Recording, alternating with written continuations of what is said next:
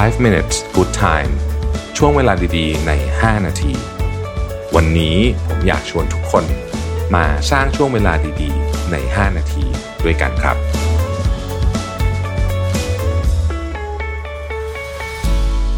สวัสดีครับ 5 minutes good time ช่วงเวลาดีๆ ใน 5 นาทีนะครับ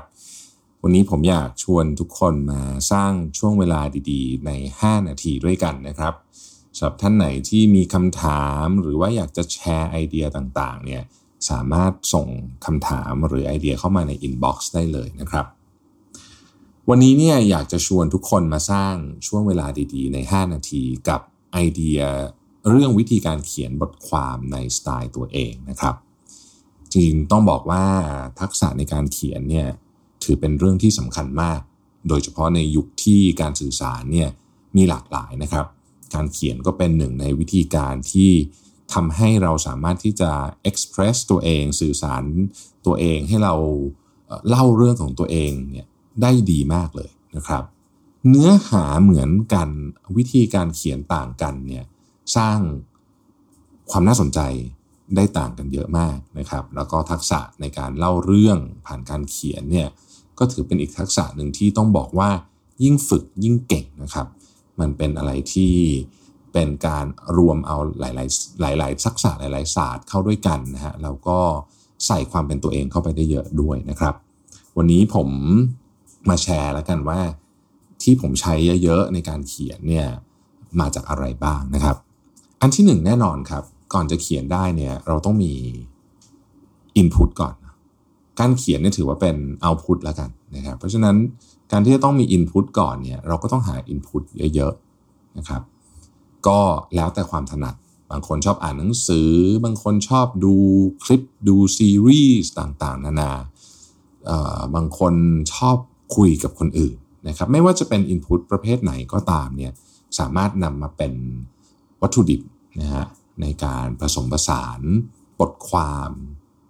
ต่างๆ ที่เราอยากเขียนเนี่ยออกมาได้อย่าง อย่างดีเลยทีเดียวนะฮะเป็นเป็นอินพุตที่ดีนะครับทีนี้เนี่ยอินพุตเหล่านี้เนี่ยความสำคัญของมันก็คือว่าเราจำเป็นจะต้องจับใจความในเรื่องที่เราอยากจะเล่าให้ได้นะเพราะฉะนั้นเวลาเราฟังมาจากหลาย ๆ แหล่งสมมตินะครับ อ่านบ้างฟังบ้างคุยกับคนนู้นคนนี้มาบ้าง แล้วเรารวบรวมทั้งหมดนี้มาเขียนเนี่ยการจับใจความถึงเป็นจึงเป็นประเด็นสำคัญมากนะครับ การจับใจความเนี่ยผมคิดว่าเป็นเทคนิคที่จำเป็นจะต้องฝึก ผมใช้วิธีการจับใจความโดยการจด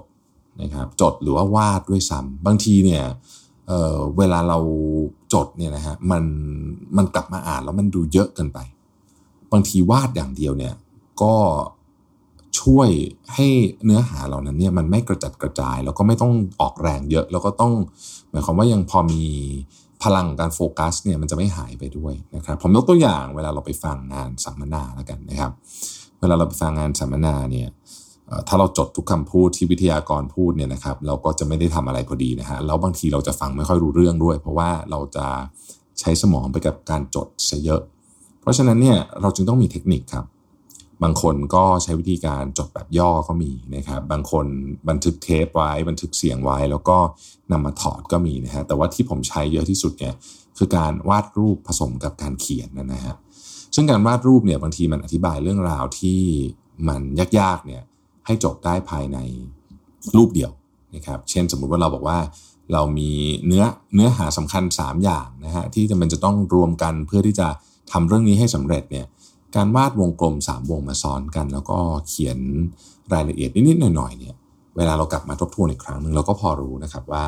มันคืออะไร เพราะฉะนั้นกระบวนการนี้เนี่ยอันนี้ขึ้นอยู่แล้วแต่ถนัดเลย ผมเป็นคนชอบ ใช้สมุดกับปากกาปากกาหลาย ๆ สีนะฮะถ้าเกิดว่าอยู่ที่โต๊ะทำงานเนี่ยจะมีสติกเกอร์ด้วยนะฮะแปะอันที่สำคัญสำคัญไว้นะฮะบางทีการทำอย่างนี้เนี่ยนอกจากว่าจะช่วยให้เรากลับมาทบทวนแล้วเนี่ยมันช่วยเรื่องของความสนุกสนานด้วยนะครับในการจด เพราะว่าถ้าเกิดว่าจดแล้วเบื่อเบื่อเนี่ยบางทีก็ก็อาจจะลำบากนะครับ ทีนี้พอเราได้วัตถุดิบมาแล้วเนี่ยเราก็ต้องกลับมาทบทวน แล้วก็ประมวลผลมันอีกครั้งหนึ่ง เพื่อที่จะ เขียนออกมาเป็นบทความนะครับ ขั้นตอนนี้เนี่ยผมคิดว่าสำคัญที่สุดคือการออกแบบก่อนว่า บทความของเราจะมีโครงสร้างอย่างไรบ้าง วิธีการเล่าเรื่องเนี่ยมีหลายแบบนะครับเล่าเรื่องแบบภาพยนตร์เนี่ยก็จะมีหลายแบบ เช่น สมมติเราเรานึกถึงภาพยนตร์เนี่ยตอนแรกอาจจะมีปัญหาปัญหาหนึ่งนะครับแล้วมันก็ถูกทวีความรุนแรงขึ้นไปจนถึงจุดคลายแม็กซ์แล้วก็มีอะไรมาแก้ปัญหา แล้วก็จบได้ นี่ก็เป็นวิธีการเล่าเรื่องแบบหนึ่งนะครับ ซึ่งเราก็ต้องวางแผนกันว่าเราจะเล่าแบบไหน เราต้องการตรงไหนที่เราจะเน้นนะฮะเราจะเปิดเรื่องด้วยอะไรด้วยความเรียบเรียบเป็นเรื่องเล่าเรียบเรียบหรือว่าเปิดด้วยความตื่นเต้นเลย บางคนเปิดเรื่องด้วยบทสรุปเลยก็มีเหมือนกันนะครับ แล้วก็ค่อยๆเล่าที่มาของมัน บางคนเปิดเรื่องด้วยคำคม เพื่อเป็นการที่จะเหมือนปูพื้นให้กับผู้อ่านเนี่ยเข้าใจก่อนว่าประเด็นที่กำลังอยากจะเขียนเนี่ยจะเขียนเรื่องอะไรนะครับคำถามคือเขียนบทความเสร็จแล้วเอาไปทำอะไร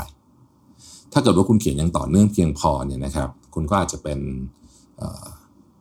content creator ที่สามารถเอาบทความพวกนั้นเนี่ยไปสร้างรายได้ก็ได้นะฮะไปไปทำเป็นหนังสือก็ได้นะครับ หรือคุณอาจจะเอาบทความพวกนั้นเนี่ยใช้งานในในองค์กรของตัวเองก็ได้นะครับ ถ้าเป็นน้องๆนนักเรียนนักศึกษาเนี่ยพวกนี้เนี่ยก็คือเป็นสิ่งที่เราต้องทำอยู่แล้วนะการเขียนเนี่ยนะครับ มันมีลักษณะของการถ่ายทอดที่ต้องบอกว่าทำให้เราเนี่ย สามารถที่จะตกผลึกความคิดต่างๆ แล้วการเขียนเนี่ยเป็นวิธีการเอาของที่มันขยุกขยุยอยู่ในสมองเราเนี่ยออกมาเป็นเรื่องราวที่ดีที่สุดละผมว่าสำหรับผมนะดีที่สุดแล้วนะครับ คือมันสามารถที่จะเรียบเรียงออกมา แล้วก็ทำให้เราเข้าใจสิ่งที่มันอยู่ในสมองเราได้มากขึ้นนะครับ เพราะฉะนั้นอยากเชียร์ให้ทุกคนเขียนครับ ไม่ต้องเขียนเพื่อที่จะมุ่งหวังว่าจะต้องออกมาเป็นหนังสือหรืออะไรอย่างนี้ก็ได้ ถ้าเขียนไว้บันทึกให้กับตัวเองเอาไว้อ่าน ค่นี้ก็คุ้มค่ามากแล้วครับ ขอบคุณที่ติดตาม 5 minutes good time นะครับเราพบกันใหม่ในวันพรุ่งนี้ สวัสดีครับ 5 minutes good time